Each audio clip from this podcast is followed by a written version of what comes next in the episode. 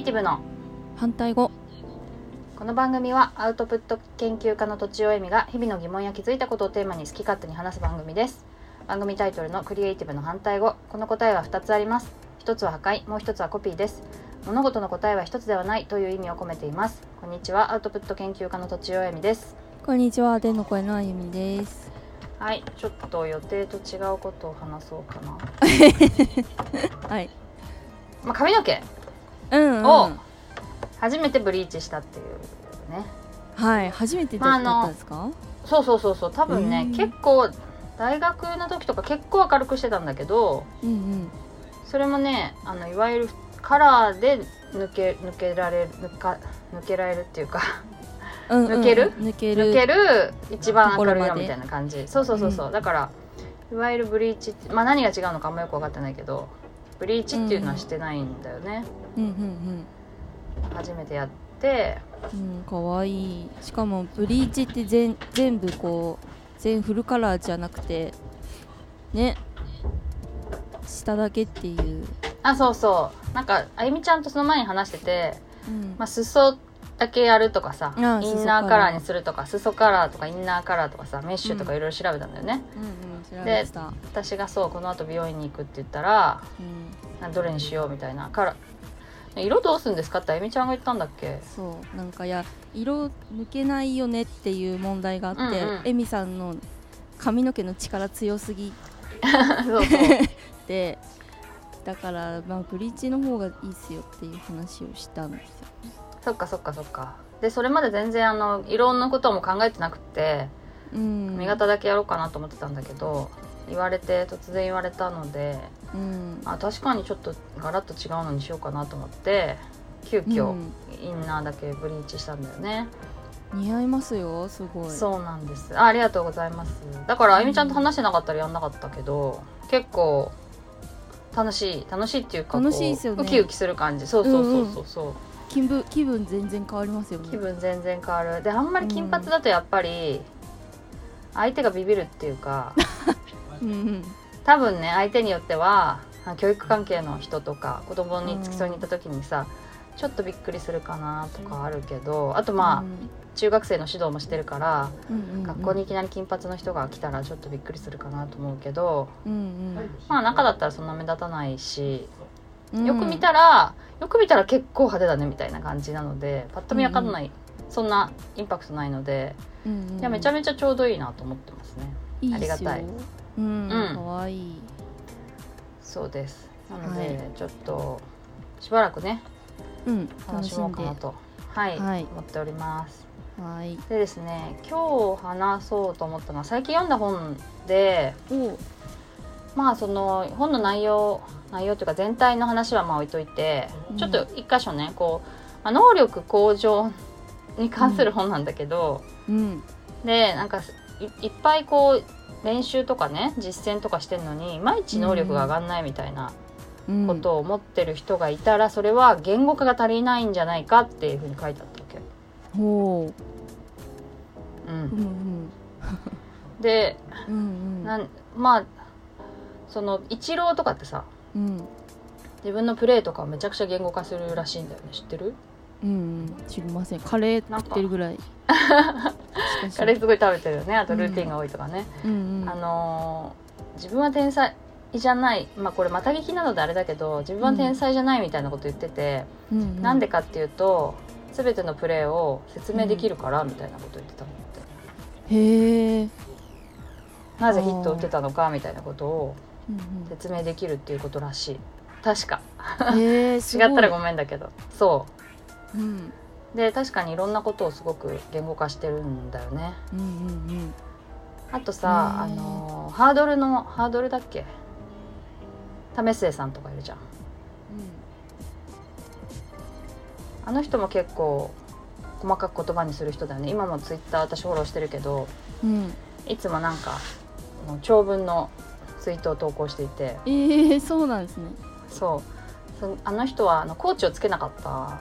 んだよね。うーん、コーチをつけないで自分で納得のいくように練習をして、うん、まあ世界で上位に行ったっていう方だったと思うけど、確か、うんうんうん、でまあその当時も多分すごい言語化をしてたらしい。へえ。言語化ってどこまで言語化する感じなんですか？全部？どこまで？全部多分全部できたらグッと言語グッとあのあれなのかね、向上するってことなのかしら。へえ。でもひゃくぶんは一見にしかずっていう言葉がある通り、うん、はい、全てを言語化するのは無理だと思うね。うん、ね、運動なんか特に、うん、うん、そうそうそう、うん、例えばそのまあ運動じゃなくてもゴッホの絵でもいいけど、お一度も見たことない人に、うん、言葉だけで完璧に説明するっていうのは無理だと思うよ。無理ですね、確かにうん多分、うん、緑って言っても同じ緑を想像しないし、うんうんうん、確かにね、まあ、ま、丸くって言ってもなんかね、うん、違うしっていうことで、うん、だけどまあ可能な限り言語化するってことなのかな、うん、なんとなくに知っとかないっていうか。えみさんはやってるんですか、言語化？そう、それがね、うん、えーと、今日のひゃくよんじゅうもじやってたじゃない、私もうやらなくなってしまったけど、それは、はいはい、それは、うん、感情の言語だったと思うの。お感情とか頭で考えていること、うん、まあでも結構やっぱ感情が多いんだよね。感情の方が反応が良くて、うんうん、だからそっちは結構ひゃくよんじゅうもじにしてたと思うんだけど、うん、だ か, かなりそれについて解像度が上がったというか、感情、自分の感情についてね、えー、と思う、うん、うんうんうん、だからまあ子供のこととかも、うん、まあなんかちょっとイライラしちゃったけど、これはこういう理由が私にあったなとかさ、子供にあこういう理由があるなとかさ、うんうん、なんかそういう結構自分のこうイライラとかアップダウンとかを、うん、まあ子供のことに限らずだけど割とこう客観視できるというか、へー、あと割とこういう状態だなっていうのがぐっと分かるようになった気がする。うーん、めっちゃ効果がありありですね。だとしたらね、そうそう、うん、へえ、うん。でまあちょっとコロナでね、うん、コロナになってからやめたんだけど、ああ、もうコロナになって人と会わなくなってから、うん、ネタがなくなっちゃったんだよねええー、なんか浮かばなくなったっていうのかな、うん、作れなくなった。なるほど、ちょっとわかるかも、うんうんうん、うん、だから感情、うん、そうだね、感情だけじゃなくて出来事もそうだけど、うん、体験全てがこう薄くなっているというのか、うんうんうんうん、まあ、取材するにしてもあの本当にその場に行ってその人に会って、うん、まあ、歩、歩いて行ってさ、で、まあ、実際会ってこうね、立体的にその人を見てね、話して、話を聞いてっていうのをやるのと、うん、まあ画面、平坦な画面でこう、ね、いちじかんぴったりで終わってやるので、うん、まあ、原稿の質はそんな変わんないつもりで い, いるんだけど、うん、でも私の中に残る体験とか、うん、経験とか感情という意味で全然違うんだろうね、うん、情報量が少なすぎる、うんうんうんうん、情報量が少なくて、うん、厚みがなくて深みがなくてみたいな、うん、で気づきも少なくてみたいな感じなんだと思うんだよね。うん、そうかも。そう、うん、だからなんかリモートでいろいろこと足りるって言うけれどそんなことないよねみたいな話がまあいろんなところで起 こ, 起こっているけれどまあ実際やっぱりすごくいろんなものを失っているんだろうなとは思うね。うん、うんうん、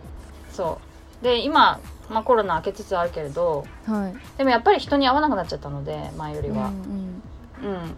だからなかなかひゃくよんじゅうもじはねできないけど、まあ復活したらできるのかもしれないな、分からんけど、うん、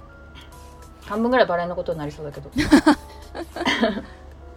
でバレエはね、うん、だからそれを読んでから、うん、ちょっと言語化しようと思ってねえうんうん、これまでもまあ気づいたことは忘れないように書いてたけど、うん、でもまあ体得したいば忘れないなと思って、そんなにさ言葉にする必要性をね強くそこまで強く感じてなかったんだけど、うん、でもやっぱり必要かもなと思って、例えばバックトスのバックトスの練習してんだけど、うん、今まで親指はあんま使ってなかったし、うん、こう肩甲骨を寄せずに体の前で撮ってたんだけどって言ってもあんま分かんないでしょ。分かる？あ、この間聞いてちょっとあなるほどとは思いました。本当、うん、体の前で撮ってたんだけど、うんうん、本当はちょっとグッ、グッと肘を開いて、うん、肩甲骨を寄せて胸を開いて、うん、親指を使って、うん、ボールを後ろに送る必要があるっていうことが分かって、それはでもなんとなくこんな感じねじゃなくて、うん、今は言葉にしたわけだよね、うんうんうんうん、そうすることで割と力が入りやすいっていうか、後ろ向きにちゃんと入りやすい。うん、今までは肘が前に出ててさ、うん、でまだそれが癖が癖って頭で分かってもさすぐに抜けないじゃん。うん、そうですね。うんうん、だから、うん、なんか分かったっていう瞬間があっても次の時にはもう戻ってたりするわけ、うん、だからそれをやっぱ言葉に直していくっていうのが自分でフィードバックできるっていうかね、すごそういうことにもなるのかもしれない。すご熱量。でもさこれさ、うん、ツイ、ツイートしても誰にも分かんないじゃん、うんうん、なんかね感情のことだったらあああるあるとかそうだよねみたいになるじゃん。私も一般化してるし、うんうん、ある程度、うん、だけどこれをツイートしてもまずバレーボールやってる人少ないし確かに、しかもバレーの中で接待やってる人がこうまたこれも少ないしってなるとすごい少ないなと思って。なるほど。なんかね YouTube とかでもね、うん、セッター談義みたいなの聞きたいなと思ったわけ。うんうんうん、ないのよ。まあないんだ。アタッカー談義ならあるかって言ったら探してないのでわからないんだけどうーん、アタッカーの方が、ね、多いから多いから、うん、うん、多いからあるかもしれない、わかんない。でも、うんうん、探してないからね、うん、うーん。でもセッターについてなんかうんちくをめちゃめちゃ述べてる人がいたら逆に先駆者でしたっけそういうのになれる可能性高高しですね。高し、まあ、それか、うんうん、なんかこうトップレベルのセッターの人ばっかりにインタビューするみたいなのは、うん、できるかもなってちょっと思った。そしたらもうあれですね、あのポッドキャストにかこつけてめっちゃゲストで呼ぶみたいなありありです。そうだよね、うん、それは面白いかもしれないね。まあ言語化もできるし、うん、で聞いたことを自分の実践もできるし、うん、行きましょう取材にそうだよね。だからバレーボールのポッドキャストもまずないんだけどあんまり、うん、つまりバレーボールのなんかニュースとかはあるわけ、うんうんうん、あの試合で勝ちましたとかさ、誰が選手選ばれましたとか多分そういうのもあるんだけど、うんうん、あのトレーニングとトレーニングっていうかそのノウハウみたいな意味のポッドキャストないから、それは楽しいかもね、うん、どうやって時間を捻出するっていうのがちょっと そ, それなそれなでも実際会いに行ってやりたいよね、見せてもらいながら、うん、 そ, うね、でもそしたら YouTube なのかな。そうそうですね、 YouTube なのかな。でも手間かかるしね YouTube のがね。まあ別にやる気でいるやる気でいるいやかかるよ、うん、まあまあなんとかなりそう、うん、はい、うん、ちょっとねやってみたいね。楽しそう、はい、ニッチすぎる、うん、ニッチすぎるけど確実にニーズあるんだよ。セッターの人って、うん、監督がセッターじゃないと、うん、セッター出身じゃないケースが非常に多いんだけど、監督がセッターじゃないとなかなかやっぱその細かいところまで聞けないんだよね。ああそうなんだ、まあそうだよね。そうそう、うん、戦術とかは分かるんだけど細かい技術、うんうんうん、技術的なことは、うん、ちょっとそれできない、俺はできないんだよみたいなことがあったりするっていうか、うんうんうん、そう結構ねセッターの人孤独だしね、自分しかいないから。まあそっか、うんいやいやいや結構少ないけど強いニーズはある気がする、うん、やってみたいな。でまあそうそれであもう一個ねそう、うん、言語化とプラス、うん、持論を持つことが大事なんだって。ええー、聞きかじりって何なんなんだっけ、受け売り受け売りじゃなくて、うんうん、ということは自分としてはこうこう解釈できるなみたいな。おー、うん、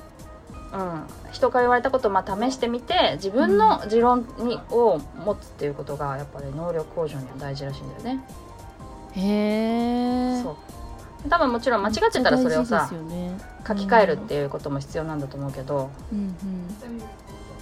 ということで持論をね、結構やっぱみんな自分的にはこっちなんですけどとかっていう人もいるからね、それはまあ本当その人の持論なんだなと思う。教え方人によっていろいろだし、大事なんですね。ということで大事なんですね。はい、ちょっと言語化の話から新しい番組でも終わっちゃった始まってしまってすいませんって言ったけどこんなところにしたいと思います。はい、はい、えーとお便り気が向いたらお送りください。ポッドかポッドキャストの概要欄にあるフォーム、またはツイッターのメンション、メールなどでお願いします。アドレスはローマ字で反対語ドットアルファベットで シーアール ジーメールドットコム です。以上、とちおえみと天の声のあゆみでした。